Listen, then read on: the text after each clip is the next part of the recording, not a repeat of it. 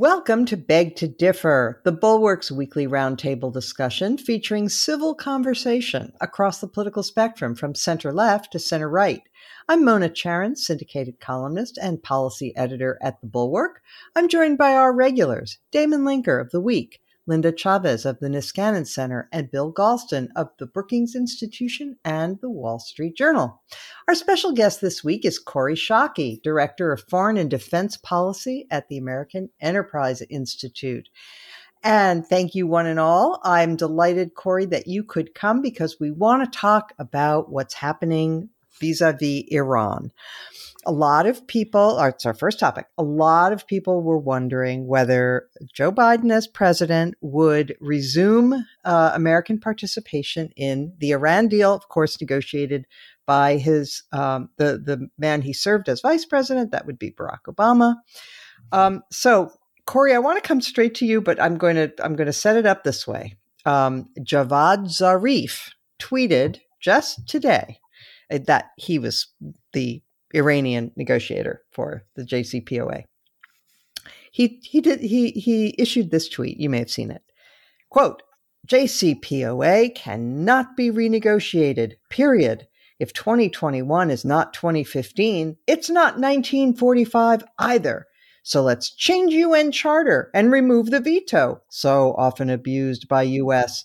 Let's stop posturing, which we both did 20 uh, 2003 to 2012 to no avail and get down to implementing JCPOA, which we both actually signed on to, unquote. Um, so, first question for you, Kori, is um, we did both sign on to it. The US pulled out of it under Trump, but Iran is not abiding by it anymore, right? Iran is not abiding by it anymore. Moreover, uh, although President Biden telegraphed that the United States wanted to return to the JCPOA, it's not nearly going to be that easy. You know, the the opaque leadership in Iran is trending even more. Um, conservative's not the right word because I mean it in a pejorative sense when I'm talking about Iran. That they are even more reckless, even more risk prone, uh, as as is evidenced by them no longer abiding by the JCPOA. They had put the United States in a terrific position by abiding by it. And so I think we need to answer the question what do the Iranians think they're doing, having given up the high ground on this? And my answer to it is that they think they can put near term pressure on us to get a better deal than JCPOA and to get no linkage and no sunset clauses. And that just puts them at a great distance from not just the US, but the other parties to the JCPOA. What's your sense of where the Biden administration is on this? I mean, uh, Joe Biden, uh, the President Biden, uh, fired missiles at a uh, Iranian proxy last week. Um, he's, I guess, how do you interpret that?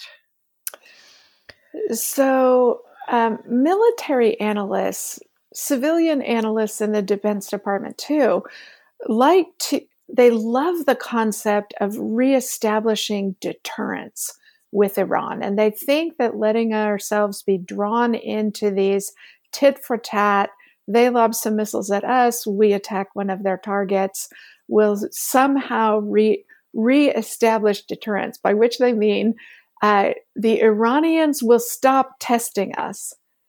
And I don't think that theory has been proven. In fact, I think it's been conclusively disproven. The Iranians are increasingly aggressive in attacking shipping in international waters, in working to undercut regional governments. Uh, and so I, I think that's a wrong frame of reference the Biden administration was probably smart to do it this once to show that uh, they weren't afraid to attack the Iranians, uh, right? Because that was the criticism of the Obama administration that they were so focused on the nuclear issue they gave Iran a pass on all these other dangerous behaviors. So I think it was probably useful once, but I really like the perspective of Suzanne Maloney, an Iran expert at Brookings, who points out that we shouldn't allow the Iranians to draw us into a bilateral, conventional engagement in the region um, and be bound by multilateral negotiations on the nuclear issue. We should have the other countries that care enough about Iran's behavior to be involved in the nuclear negotiations, fighting side by side with us when we retaliate for this for Iranian conventional or terrorism behavior in the region. I think that's a really smart way to approach it. So let me bring in uh, our panel. Um, Bill Galston, there was an interesting piece that ran in the, uh, the Wall Street Journal, where you are also a contributor, uh, by Martin Indyk, longtime Middle East hand, um, who basically argued that the Middle East isn't worth it anymore. He raised a number of points that are, I think, you know, on a lot of people's minds, namely that you know we've been involved in the middle east we've been attempting to extricate ourselves and it's it's not easy but but things have changed. I mean the it used to be that the reason we were concerned about the region in general was a oil and b israel. And oil has become a lot less important that is imported oil has become less important. We import oil more from mexico than we do from uh, from Saudi Arabia now, and furthermore, we frack and make a lot of our own oil.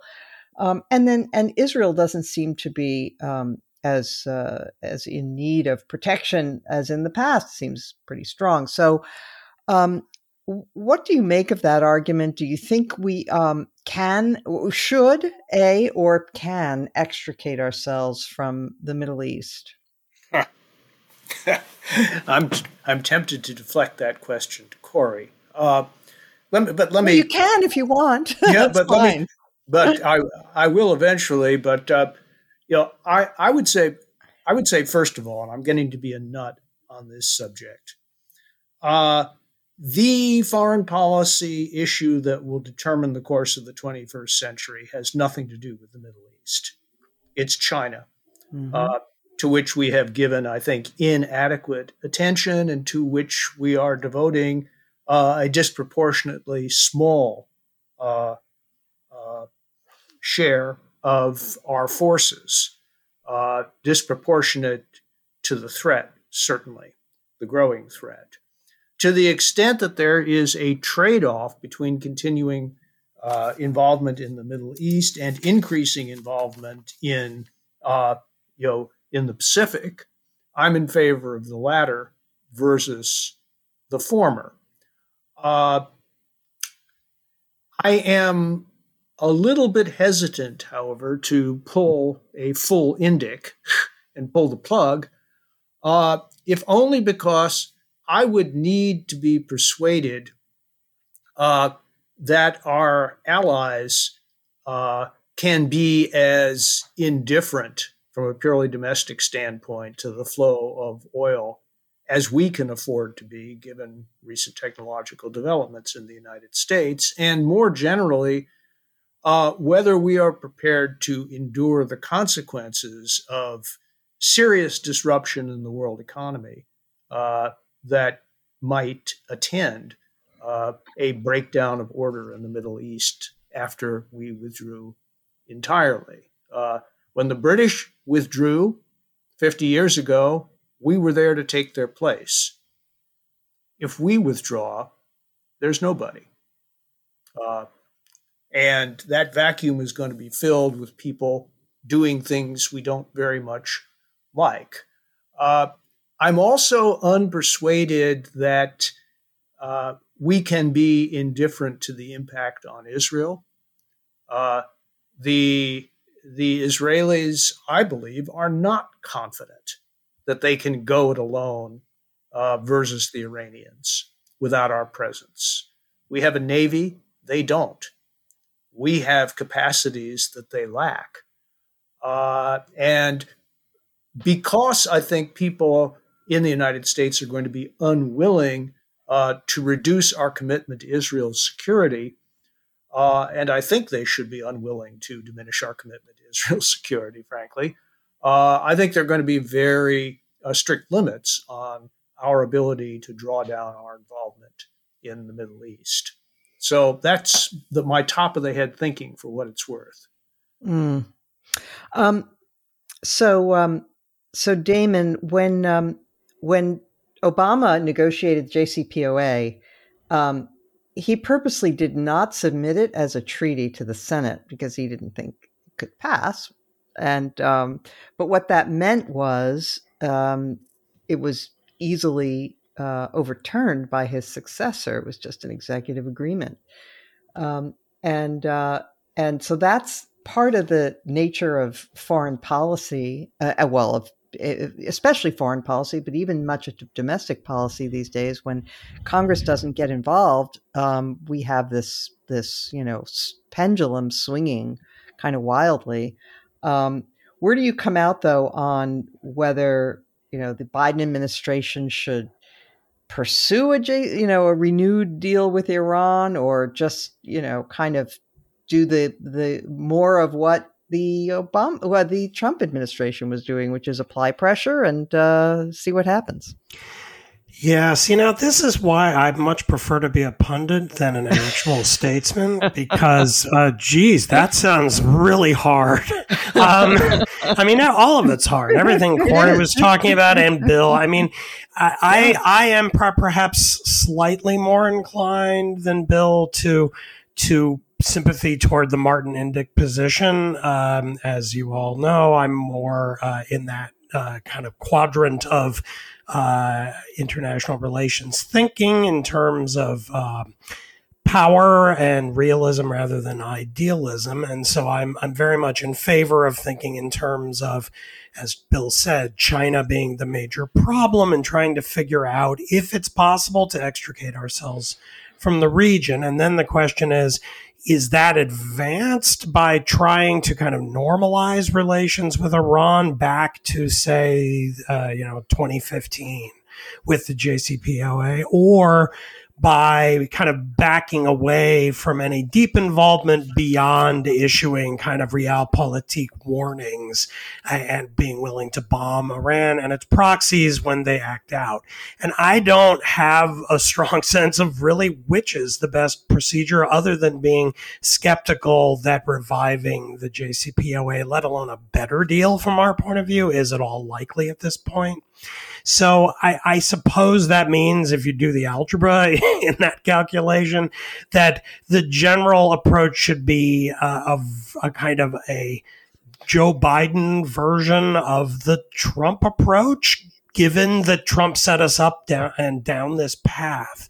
Um, I do think it's worth kind of at the level of geopolitics to really think through what the implications would be if we backed away um, given what we've been talking about, for instance, the, the, the relative lack of reliance of the United States on Middle Eastern oil at this point, combined with something that hasn't been explicitly talked about, the in much greater reliance of China on Middle Eastern oil. Um, you know, given that fact, we're in the bizarre position of wanting to punish Iran for interfering with international shipping of energy that is primarily energy that's going to our major geopolitical rival, China. So like we're we're like policing the the you know the the oceans to make sure China can get its its energy uh, efficiently and cheaply, and that seems bizarre. But I grant uh, Bill's point that you know if we do back away and China and Russia get more involved, and that leads to a much bigger conflict than we have seen there recently. That could destabilize the world economy in ways that would hurt, hurt us quite a bit at a second order level. So it's it's a big old mess, and all I've done is kind of redescribe how messy it really is without saying what I think at all beyond wow, that's hard. These are hard problems. Yeah, exactly. Um, you know, there's that saying that uh, the the hard problems don't get to the president's desk because they can be solved at a lower level. Right. Uh, but um, Linda, what's what's your view? I mean, Damon makes an excellent point uh, that you know we are um, by by ensuring energy stability and the free flow of oil from the Middle East, it's mostly to the benefit of uh, of our rivals, not so much to us, some of our allies, but uh, but our biggest rival for sure. Well, uh, first of all, it's a great opportunity to be the great hardliner that I have always considered myself to be. I do not want to withdraw uh, from the Middle East. Uh, I think that would be very very unwise. And uh, I think certainly uh, Damon hinted at it. I mean, the problem is China is very involved now, and it's it's been only a little over a year since they signed a pact, a military and trade pact with China, uh, with Iran, uh, and uh, their efforts to get influence in uh, the Middle East, uh, in Africa, uh, even in Latin America, uh, I think is worrisome. And so I don't think we can afford uh, simply to walk away and think things will take care of themselves. Plus, I think obviously that there are other problems, including uh, the various forms of terrorism that Iran has been involved in that end up uh, causing us problems. And I don't think anybody wants to see a nuclear armed Iran. What we do about it, how it is we stop that from happening, I think that's the hard question. That's where I agree with Damon. It's a lot uh, easier to opine on these uh, situations than it is to come up with a conclusion. But something that brings us closer to being able to stop Iran from producing nuclear bombs is something that is very much in the United States' interest. And by the way, you know, uh, China might be very happy to see uh, Iran with a nuclear bomb if it um, if its enemy Satan is the United States. So I don't think we can afford to walk away. I think we have to stay involved. I think this is going to be very tough for Biden, and it's particularly tough given the fact that uh, he has uh, made clear that he's not going to have the kid glove approach to Saudi Arabia that his predecessor did. Uh, and that was certainly true with the release uh, last week of the uh, report on the killing of the uh, American based journalist uh, Khashoggi, uh, who worked for the Washington Post. So this is this is a um, this is a big challenge to this administration. I'm glad they took the action they did. I think um, you don't want to ignore these kinds of provocations because you're just going to encourage uh, Iran uh, to have bigger provocations if we ignore uh, some of the smaller ones. Kori, what do you think about this whole subject of of how much of a priority um, the Middle East, including Iran's pursuit of a nuclear weapon, should be for us? I agree with Bill Galston that we have blown it into bigger proportions than it should be, given the other challenges that we're facing.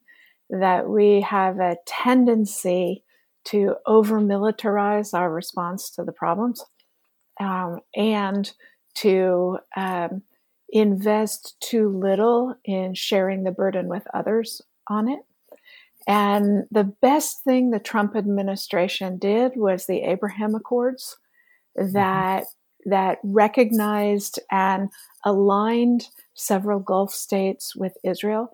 I mean, the shock to see the UAE ambassador speaking Hebrew in Jerusalem and to see Israeli tourists all over the Gulf is really exciting. That's a a possibility I think I wasn't creative enough to believe was possible. Um, and it really is sinking its roots.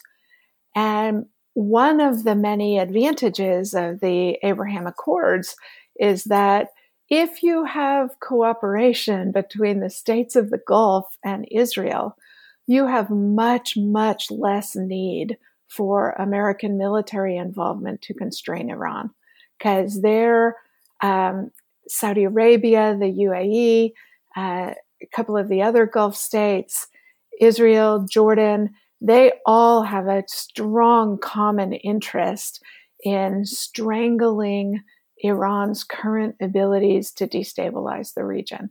And they have a lot of capability to do that. So I don't think the trade offs are quite as stark as they sounded uh, in in Bill's description.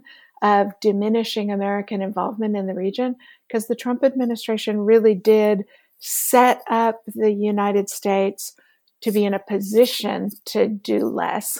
And the second thing is the depth of the relationship between the United States and the government of Iraq now is in a really good place. And so we have a sustainable relationship there that I, I think the early indications from the Biden administration are that they are rethinking the rapid rush toward the exits, both in Afghanistan and in uh, Iraq slash Syria, in ways that will help stabilize that piece of the equation as well. So I do think um, the possibility exists to be less invested without violating the Chavez rule of not walking away from the region and acknowledging that we will have continuing interests there that need a stabilizing hand on the tiller, even if they require less military engagement? I think um, we'll move on to our next topic um, because the the first one really is uh, a very very long discussion, and uh, and we could go on all day about it. But let, I, am very eager though to get to um, this essay. Well, it was a uh, an interview actually that ran this week in New York Magazine with David Shor Uh, who is an election analyst, a lefty progressive guy, but um, who I think presents some data, having done a deep dive into the uh, exit polling and the various panels and various other data that have come out um, since November of 2020. And um, he comes to some really interesting conclusions.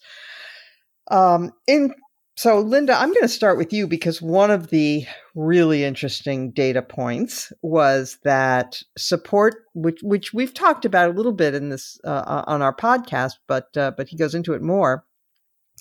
That um, one of the things that cost the Democratic Party dearly in 2020 was that the defund the police and the um, and the socialism argument uh, really hurt among Hispanics. They lost uh, 8 to 9% and uh, as much as 14% in Florida among Hispanic voters um, after the um, defund the police uh, chant started showing up at uh, protests over the summer. Um, and uh, they have lost as, as possibly as much as five percentage points among Asians, although the, the jury is still out since so many Asians are from California and they haven't had a chance to fully uh, analyze that data. But uh, that that's absolutely right. And I found this article one of the m- smartest that I have read on the Hispanic vote. And as you know, I've been writing about Hispanics and their politics uh, for over 30 years uh, this was a really good analysis. And I think uh, the thing that I found most interesting was the shift uh, over the issue of the civil unrest that we experienced last summer. Uh, and I think we talked in the show that this was going to have uh, an influence on voters. Uh, I think it had an influence on on uh, non-Hispanic whites as well, but Hispanics, I think. Um, often live in those places uh, that were hit by the kind of uh, violence that we saw in some of the demonstrations last year. And I think it hit them hard. And uh, they didn't like it. Um, they don't really have the same kind of um, almost uh, visceral reaction to uh, police uh, brutality and violence in their communities that you often see in African American communities across the country. Uh, police, I think, are not viewed as warily. Police that are there to enforce criminal laws as opposed to, for example, immigration laws. Um, and uh, the other aspect that he talked about and was absolutely right was that in Florida, uh, it's not just the Cuban vote in Florida, but it was uh, the Venezuelan vote um, as well, and uh, the, that community uh, really did uh, shift um, in in part because of the rhetoric on uh, socialism. I mean, these are communities. I mean, many of these um, communities, uh, Nicaraguans, uh, Venezuelans, and others, are uh, folks who have come from countries that have real life experience with what it means to have a socialist in power. And well, and also, let me just interject. Also, the Colombian community. Colombian, because, sorry, yes, because FARC, because, right, because yes, because they they didn't have they didn't have a, a, a socialist government. government. in power, but they had a, a an insurgency over many years that that's right. damage. Yeah, that that's right. So so I thought it was I thought it was really uh, terrific, and I thought the analysis was very smart across a variety of issues uh, not just on the Hispanic vote, but also on um, some of the cultural issues. He didn't talk about it quite in that way, but when you saw that um, more educated whites tend to be actually far more left wing in their points of view, even on things having to do with racial justice, than members of Black and, and Hispanic communities are. That the kind of um, what some of us think is indoctrination that goes on in some of our elite universities ac- across the country has really taken hold. And uh, there are whites uh, on the left who have views of American American society that uh, many in the Black and, and Latino community, whatever they may think of the problems of the U.S., uh, won't go as far uh, as as those uh, on the left. Uh, Damon, I'm I'm so in love with this interview. I practically wish I could just read it out because it was so interesting. But here's here's one quote. You respond as you like. Quote, roughly the same proportion of African American, Hispanic, and white voters identify as conservative. Would you have thought that? I wouldn't have. And then he goes on to say most voters are not liberal. Uh, Right. Um, I mean, I guess I'm surprised by that, um, but I shouldn't be, since the the rates of people who say they're conservative aren't incredibly high. It, it's fairly very roughly distributed between, higher than those who call themselves liberals. Correct, but it's still usually in like the mid 30s, so it's not like it's like 50%, which really No, no, would, that's right. That's right, true. but but uh, but yeah, in general, I mean, I've seen a lot of data over the last year or so showing that um, when it comes to issues of policing and and uh, crime and related issues, guns, that uh, white liberals are consistently quite a bit uh, higher in the left uh, the left wing direction than than blacks and Hispanics, and blacks and Hispanics are much more often the victim of such crime and the violence, and so that that creates a very uh, you know the setting for lots of interesting and and bizarre kind of psychologizing about what's going on among white liberals and why they are sort of outdoing uh, the people who kind of have the most skin in the game on this. So it's an interesting question. Uh, I think that I agree with that it was a fabulous interview with David Shor, but it's kind of funny. The exact same day that the Shor interview appeared, uh, Matthew Yglesias, whose uh, Substack blog I have plugged before on the podcast, had a very similar complimentary piece that was also Yes. very, very good yes. and and it concluded with some concrete suggestions about how Democrats can more effectively win elections, which he claims if you on the left, which he includes himself in, believe that the contemporary Republican Party is pathological and poses certain dangers to American democracy because of voter suppression and other things, then and corruption and so forth, then you should really want to win these elections by the widest possible margins. Why not do a few simple things? And he lists some of them, and it's it's funny only because it is so darn obvious. so, for instance, say you're pro choice, but you want to go back to safe, legal, and rare. Say Yeah. you think it's dumb that they're putting warning labels on old TV shows like The Muppets. Just let people watch stuff. Say Mm-hmm. you don't think it's fair to call people racist when they worry about crime or illegal immigration. These are things lots of folks worry about, and the government owes them solutions. And then my favorite in italics, especially if you are Vice President Kamala Harris, a former elected official from San Francisco, say that canceling Abraham Lincoln while keeping the city's schools closed is the kind of dumb crap that makes people think Democrats can't govern and you're mad about it. Yeah. Um, so yeah. like, and there are others too. It's a great list. And it, again, yeah. it's so obvious. It's kind of almost amusing to it's highlight painful, it, but actually. it's, yeah, but like, notice that very few of those things require much of a sacrifice from Democrats on on large parts of its agenda. What what the party would like to accomplish. It's merely de-escalating the most uh, polarizing aspects of a certain kind of cultural leftism that really just feeds into uh, kind of the Trumpist uh, uh, kind of persona and, and, and uh, agenda, and it and as you see from the David Shor analysis as well, it ended up uh, hurting the Democrats in the election and boosting Trump far more than we might have expected otherwise. So it it seems like a no brainer to me. Uh, Bill, one of the things that about this that really um, almost makes you laugh is that um, you know it must make people like it, may, it must make Ann Coulter's head explode to reflect on the fact that that Hispanic voters are moving toward the Republican Party because, in part, because of immigration issues. So here's another quote from the piece. In test after test that we've done with Hispanic voters, talking about immigration commonly sparks backlash asking voters whether they lean toward Biden and Trump and then emphasizing the Democratic position on immigration often caused Biden's share of support among Latino respondents to decline. Meanwhile, Democratic messaging about investing in schools and jobs tended to move Latino voters away from Trump. Unquote.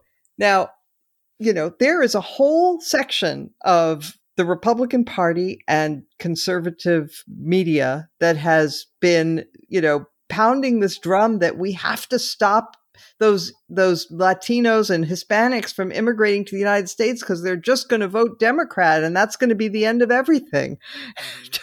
I mean, it is ironic, isn't it?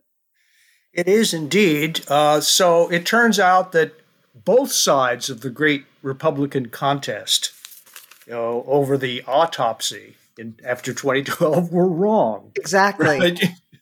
uh, yeah. You know, you know, Reince Priebus and company, you know, were right to think that Republicans uh, needed to expand their appeal, particularly to Latinos, uh, but wrong to believe that, in effect, joining forces with Democrats was the only way of doing that. And then the people on the other side, uh, as you say, were dead wrong uh, about about the impact of the immigration issue on on Latinos. So, go figure. Uh, I think this has been, this has been a big surprise to everyone, with the possible exception of Linda, who's been actually studying this group for decades. Uh, but let me let me pull out another piece of the interview that particularly struck me because it's very consistent with the line of research that I've been pursuing for many years now on the rise of conservative populism in Western democracies, and that is education as the new divider. Uh, and uh, it turns out that education, higher education in particular, college education, not only expands edu- economic opportunities, it also has the effect of putting a quite distinctive cultural stance on people. Uh, the more education you have, on average, the less likely you are to endorse traditional or conservative views on social issues, and vice versa. So one of the one of the big takeaways for me from the Shor piece is that Republicans have a real chance to become a working class party across lines of race and ethnicity. That's less true for African Americans than it is for other minority groups. But I think this idea of a working class consciousness you know, as opposed to an upscale educated consciousness, can do a lot of work in political analysis. It does in every other Western democracy. Is it possible that after decades of obsessing about race and ethnicity, that class is about to become you know, important again, dominant again as a dividing line in American politics. The new, that would be back to the future. The new element is that education is the class marker. Uh, Kori, for, I don't know, decades now, we've been hearing political prognostications based on the idea that we are rapidly becoming a majority minority country and that this will spell doom for Republicans who rely way too much on um, on white voters who are a shrinking share of the electorate and so forth. Um, but uh, it's looking like this, as as Bill says, that education is the new dividing line. Um, I, my question for you is: Do you think that the Democrat, the people who lead the Democratic Party, who tend to be those people with college educations, who tend to be much more liberal than the than the population at large, are going to be able to compete? Are they going to be able to get this message? I don't see any reason we should believe they're not self interested enough to get that message. I mean, the genius of the American two party political system has been the way both parties scrap and morph over time to try and build uh, electoral coalitions. I mean, if you just look over like the course, I'm a historian of the 19th century. If you look at the way American political parties swapped substantive positions that were ostensibly the core of their identities uh, over the course of 100 years, it has everything to do with people being smart enough to think they had to reposition themselves to be electable. And I don't see any reason to believe that that dynamic will fail us now, um, either on my Republican side of the line or for my sister's political party. was it always that way when you were growing up that you and your sister were on opposite sides po- of the uh, political spectrum? No, my sister basically, as she has often said, has my politics when I was 20. uh, That's great. Uh, Mona, could I yes. just go ahead, contribute a brief, a brief reflection on what Kori just said? You're absolutely right, Kori, but here's the problem political parties are slow learners. Galston's law is that it takes three consecutive defeats in national elections for a, a an out of step and out of touch political party uh, to figure out that it has has a problem. It, it took Labor three defeats, you know, uh, before they uh, you know before they figured out that they had to change in order to beat Margaret Thatcher. Uh, and the conservatives, it took the Democratic Party three painful presidential defeats before it figured out that it had to offer something you know different to the voters to get past the Reagan blockade, et cetera. This is my rule of threes, and it has very broad application. Uh, so, you know, think think of political parties as dinosaurs where it takes, you know, if you stimulate its hindquarters, the amount of time it takes the nervous signal to get to the head is much longer than you might believe. Especially if it's one of those dinosaurs with the little tiny brain. There you go. That's that's a political All party. The dinosaurs had little tiny brains. okay, Bill, thank you very much um, for that magnificent simile that will anchor the the Galston rule in my mind ever after. As it was meant to do. All right. So um, the um, the other thing that's happening right now is this big debate about HR one and voting rights, and this is something that uh, the some Democrats uh, believe is critical to their continued viability because looking at 2022, uh, the map looks very bad for Democrats to hold control. Um, since in off year elections, uh, the party in, that holds the presidency usually loses seats uh, with the razor thin majority that the Democrats currently enjoy. Their chances of Republicans taking back power are very good, and so people are saying that HR one, which passed today, I believe, um, is is the solution. Um, so, Linda, um, what do you think of HR one? Is it uh, it good, bad, ugly? What do you think? Well, I think it's problematic in in a number of areas. Look, I there's there's a real problem in terms of uh, what's happening with voting now. Now you have the Republican Party not simply attacking rules and parts of the Voting Rights Act, for example, uh, that were based on questionable legal theories. Um, one that sort of arcane to most people, but those of us in the civil rights area know well, is the theory that you um, uh, that many on the left have promoted, and that is that anything that results in a disparate impact on uh, minorities uh, is by definition discriminatory.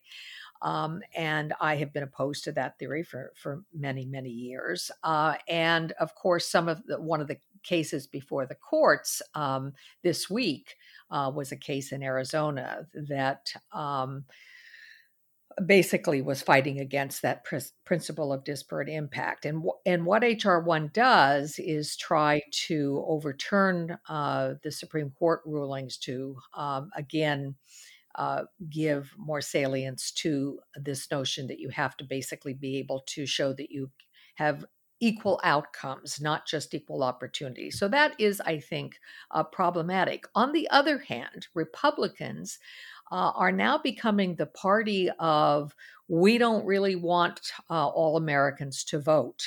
Uh, we want to restrict. Um, the franchise. We want to make it more difficult for people to vote, and essentially, it's almost like a poll tax. they, the uh, what they're arguing for. They want um, only certain people to vote. Uh, those who are uh, well enough uh, organized that you know they can get themselves to the polling uh, booth on a Tuesday that you know they don't have jobs or other things that interfere. Uh, they want people to take risks even during the time of a pandemic to vote in person. They don't want to have mail-in balloting, and all of that is because it seems to be that the more people who vote and the easier it is to vote, at least if the last election is is uh, any indication, uh, the less chance that Republicans have of winning. So, you know, I think this is going to be um, a, an area we're going to see a lot of back and forth on, and uh, I don't think it HR one in its current uh, form uh, has much chance of passing in the Senate. Uh, but this is going to be the the you know civil rights and other um, and political fight of the future. Um, Kori, in years past, I believed that a lot of the claims when when people objected to voter ID laws and said they were racist, I thought, you know, well, that's that's not right. I mean, an African American person is every bit as capable of getting an ID as anybody else. So how can it possibly be considered racist? Um, but these days, I note that in Georgia, where there was a huge effort organized by Stacey Abrams to get people to the polls. And one of the ways that they got people to the polls was something called Souls to the Polls, where people would, after church, go and vote um, on a Sunday. And what do you know? The Republicans in Georgia have introduced legislation that would limit uh, that that would eliminate voting on Sundays. Huh. Mm. yeah. So I'm obviously not an expert on voting issues in our country, but it does seem to me the principle should be we should want everyone to vote and we should make it easy for people to vote. Right. Um, so, um, uh, Damon, one of the um, one of the things that that HR one does, though, is that it requires states to um, appoint commissions so that they can uh, appoint that so that they can eliminate partisan gerrymandering. And yeah. that sounds great to me, except when you look closely at it, there are some problems, right? Well, that actually, I mean, I'd be happy to hear what you think. The problem with that is, of all the things in the grab bag of HR one, that's the part that I think is most defensible. The part that I'm okay. least enthusiastic about is the stuff about releasing uh, identities of people who donate to PACs and things. Yep. Because I, I, think that's a red herring that Democrats fall for every time. And the general trend. Just uh, can you just explain it before you denounce it? well, okay, sure. I, I, suppose I could. Yes. Um, you know, in general, I tend to be. I, I, I tend to think that you know people who have the the resources to to spend large sums of money on politics are roughly equally distributed in the country. And so I, I, I don't see that it's kind of a, a, class issue at that level where you have uh, kind of, you know, wealthy Republicans like the Koch brothers and they're kind of controlling everything in the country and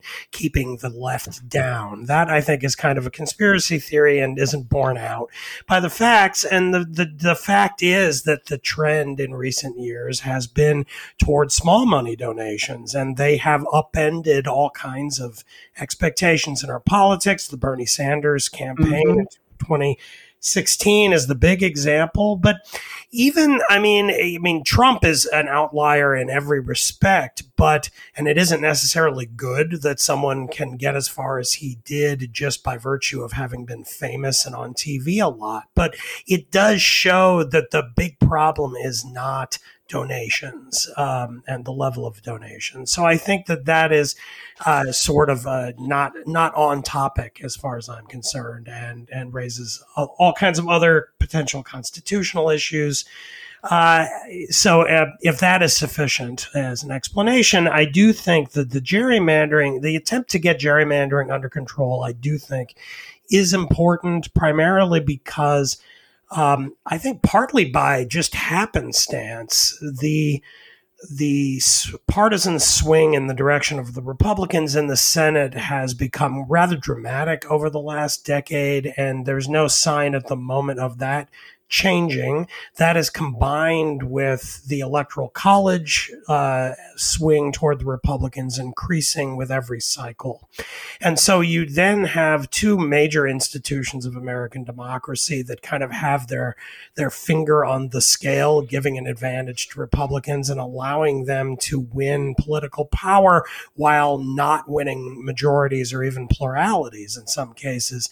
And so given that fact, um, the fact that the House uh, is often skewed these days toward the Republicans because of the control of state legislatures by the party means that it's extremely important that at least maybe that uh, institution, the most democratic institution in, Demer- in American democracy, is a little bit closer to the to the fifty yard line, uh, and so that is the area where I think it's most important that we get an intervention. Fixing the Senate is nigh on impossible. Um, uh, and that includes by adding states, which I'm very skeptical of, and I thought was, by the way, the weakest part of David Shor's analysis, where he he comes down very strongly saying that Democrats should crash through, including getting rid of the filibuster, in order to add states on the assumption that they would end up helping the Democrats. That is the kind of um, really hardball politics that I think uh, could backfire and just isn't good in in its own terms. But I'll stop there. Yeah, interesting. I, will just um, add uh, the point that I think you, you made an excellent point about the small dollar donors having um, really come into their own in the internet age and are much uh, probably as important as as the big donors now in terms of um, outcomes. But the other argument that um, you know forcing uh, donors to be revealed uh, that people make is that there are times when people want confidentiality when they make a political contribution and it could be a sensitive thing. And you know for example back in the 1960s there were people who wanted to donate to the NAACP for example or somebody a, a politician who was affiliated with you know the NAACP and didn't necessarily um, feel comfortable with their name in the paper because there was the real chance of a backlash, and uh, we certainly see that the possibility in our current environment where that that could be true too. So yeah, certainly. Um, and I would just add that the, in the Washington Post this week, uh, a couple of people uh, from the ACLU had an op-ed making that exact point from a left wing position. Yeah, again, right. saying you know people who want to donate to you know pro immigration uh, causes that involve helping uh, undocumented immigrants often don't want their names attached to that money, and so it will, could have a real quashing effect on uh, on political contributions across the spectrum in a way that wouldn't be a great thing. Right, right. Um, so, Bill, um, you know, I, I, I also think that um, nonpartisan redistricting would be a great thing, um, not just for any particular political outcome, but just in general for our civic health. Um, the uh, the polar it, it, might begin to blunt to some degree the excessive polarization. I mean, just for example, um, it is it is the case that the House, which is heavily gerrymandered, is far more extreme and, and partisan and crazy than the Senate, where um, you know senators have to appeal to the whole state. You can't gerrymander a state. So anyway, it's it's great. The only thing is that this bill, um, you know, this could be worked out in conference if it were ever even had a chance to pass, but the way it's structured, it's kind of heavy-handed. Like, for example, if, if uh, the state doesn't come up with the uh, a, a, commission in the proper amount of time, then it would kick over to a three-judge panel, and the panel would then be in charge of drawing the districts. I'm not sure that's even constitutional, and any complaints or challenges would have to be filed in the federal district court in Washington, D.C uh, not in their local courts. oh, where to begin? Uh, well, first of all, Mona, uh, I, you know, I think you articulated at the beginning of your conversation with Dana a radical proposition that could change American politics as we know it. Uh, you said, before you denounce it, explain it. Do you realize what that would do to American political discourse? if everybody had to follow that rule, it would shut just about everybody up, except That's maybe just Ezra crazy enough to work. Right, just you know, except Ezra Klein, maybe, maybe who can explain you know everything to anybody. Uh, but look, uh, you know, let me put on my political scientist's hat for a minute. Uh, nonpartisan gerrymandering would do much less to reduce political polarization than most people imagine for a very simple, sad reason uh, that we've talked a lot about in other connections, namely that people have sorted themselves out geographically. Mm-hmm. right? So, and, you know, that nobody changes county lines, not very often, but the number of supermajority counties, counties that give 60% of, or more uh, of their uh, of their votes to one political party have doubled as a share of all counties in the past 30 years. Nobody's changed the boundaries of the states, but the red states are much redder than they used to be, and the blue states are much bluer. And there are many fewer quote unquote swing states. I mean, I'm found in 1960, a memorably close election, uh, 37 out 37 states out of out of the 50 uh, were settled, could have been settled with a swing of five percentage points or less in one direction or the other, right? Virtually every state was a swing state back then. Uh, so, uh, and you, in order to create truly competitive districts in most states, you would have to gerrymander for competition.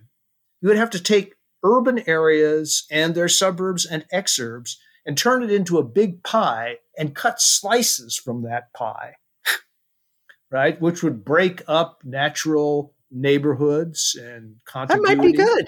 Well, it might be it it might be good, but the point I'm making is that that given the geographical sorting out that has taken place, in order to have a big impact on competitive districts, creating more swing districts and fewer districts that are in the bag for one party or another. You couldn't just follow natural boundaries, respect you know, com, you know communities with a shared history. You would have to gerrymander against the existing geography of the country, not with it, mm-hmm. mm-hmm. right? Mm-hmm. And so that's you know, so that is. I have many other things to say about the voting issue, but in the interest of time, I'll just I'll just leave it there. I would be enthusiastic about cramming uh, nonpartisan voting districts down the craws of resisting states if the Constitution permitted it, which is not at all clear to me. Uh, if I thought it was going to make the kind of difference that its advocates think it would, but I think the evidence is that it wouldn't. Okay, very, very interesting. All right, um, let us now turn to our final segment where we highlight or lowlight something from the previous week. Linda, let's start with you. Okay, well, I want to highlight a an op-ed uh, in today's, I think it was the New York Times. Um, we expect three hundred thousand fewer births than usual this year it was a piece uh, written by Melissa Kearney and Philip Levine. Uh, they are economics professors at University of Maryland and Wellesley College, uh, respectively. Uh, and what it talks about is the effect that COVID and its effect on the economy has had on births this year. And of course, we've had a declining birth rate in the United States now going back uh, more than a decade, and it is actually rather severe and uh, one that uh, is going to impact our economy going forward.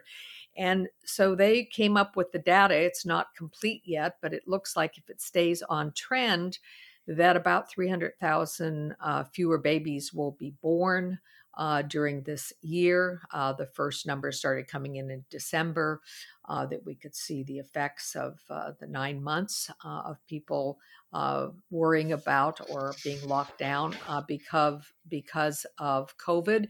And one other thing that he that the authors mentioned, which I found interesting, was that one of the reasons that people are having fewer babies is not just their worries about the economy or losing their jobs or uh, what they're going to do for childcare and, and schooling, but because people are not hooking up much uh, during this era. People are not meeting uh, potential partners. There's a lot less sex, apparently, uh, going on, at least uh, between people who are, are already not members of. Um, of um, their uh, not having part uh, members of couples. I'm getting my words crossed. And that is in the New York Times, by the way, today. Okay, well, can confirm less sex does lead to fewer babies. uh,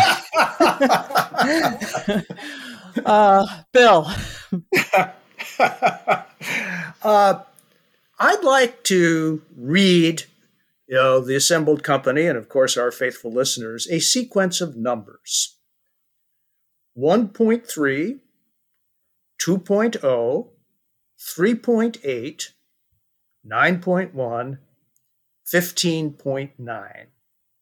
That is not the sequence of Amazon's quarterly profits over time. That is a sequence of the share of the different cohorts who make up our population who identify as L, G, B, or T. Uh, so for baby boomers, it's 2%. For Gen Zs, it's 16%. These numbers are courtesy of the most recent Gallup survey released yesterday. This raises a fascinating analytical question. Is it the case that Gen Z is simply revealing a truth that was concealed, you know, or forced into the closet? for generations, if not millennia? Or is there something about the current culture that leads the youngest adults in our society, those born between 1997 and 2002, uh, to identify uh, as not straight or heterosexual in numbers that would have been unthinkable previously? I don't have an answer to that question, but this survey sure tees up that question. It does. And I would just add that um, it's a worldwide phenomenon. It's not limited to the United States. Uh, Damon. Well, at at the risk of, uh, I, I, guess after Linda's, all of us, uh, our our our uh, selections becoming kind of what I read in the New York Times this week, and, and mine mine I think more than anyone's tend to go in that direction. Uh, but I'm going to risk it and go that way anyway because I read a very good essay in the Times Magazine last weekend uh, titled Kazuo Ishiguro sees what the future is doing to us. Uh, as uh, listeners may know, Ishiguro is uh, the Nobel Prize winning novelist, uh, author of Remains of the Day and Never Let Me Go. Those are my two favorite novels of his. And he has a new one coming out uh, right about now. I think mine arrived yesterday in the mail titled Klara and the Sun. And this is a, a feature, uh, a profile of Ishiguro, and it's very nicely written. Um, I disagreed with some things in it, but it's very thoughtful and worth engaging with. And it, it presents a, a portrait of him as a writer, uh, really struggling very hard to make sense of. Uh, of our technological era and uh, kind of observing and trying to grapple with uh, the meaning of human fragility in our time um, and the contours of love and uh, and other other things, conflict. So uh, I recommend uh, the essay. It was in last Sunday's uh, New York Times Magazine. So if you if you Google Ishiguro in the Times Magazine, it will come up. The author was uh, Giles Harvey.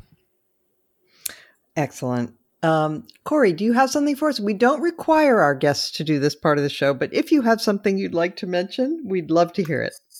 I do. My AEI colleague, Hal Brands, who writes a column in Bloomberg, did a five part or six part series on uh, the allies of the United States who will have crucial decisions to make vis a vis China in the coming couple of years and arguing. Uh, so, Djibouti was one. Uh, Germany was one, India was one. And it raised for me the really important point that we often overlook, which is we take for granted that alliances are one of America's strategic advantages over China. Um, and we underestimate how difficult the choice of maintaining or deepening those relationships are going to be. I thought it was a really smart, fresh look at a problem that we tend to assume away. Mm, and that's on, is that on the AEI website? It is on the AEI website. Uh, yes. Okay, great. Thank you.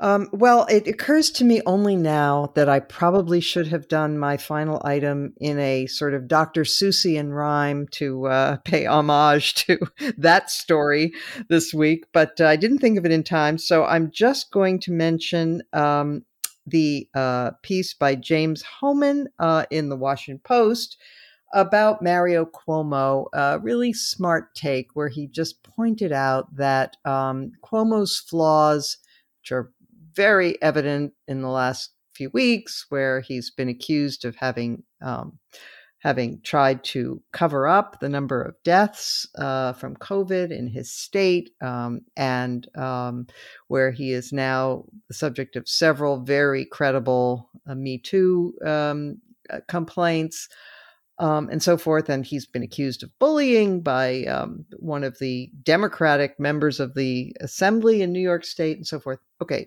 what Hohmann says is his flaws were not news. I mean, he has been the subject of of uh, ethics investigations in the past. Um, but there's there was such an appetite on the part of people on the left and and liberals, you know, people who were anti-Trump to find a hero to use as a foil, to use as contrast to Trump, that they overlooked all of that. And they, and the way he was lionized, the way he was, um, yeah, I think he won an Emmy for his press conferences about the COVID virus. Um, you know, it really was an example of people losing their heads and and thinking, you know, well, we're we're just going to fall in love with somebody because he's the anti-Trump, and uh, you know, it's just a good reminder to keep your wits about you and don't don't take anything uh, at face value. And especially, you know, as the old journalism line goes, you know, if your mother tells you the sky is blue, check it. Um, so, uh, with that, we thank Kori Schake for joining us today. We thank our listeners. Please rate and review us. You can reach me at my uh, by going onto the Bulwark and looking for my work, and you'll find my email address, which is out there. And I cannot answer every email, but I do read them all. So we always appreciate feedback, suggestions, even criticisms if they're kindly put. And thank you all. We will be back next week as every week.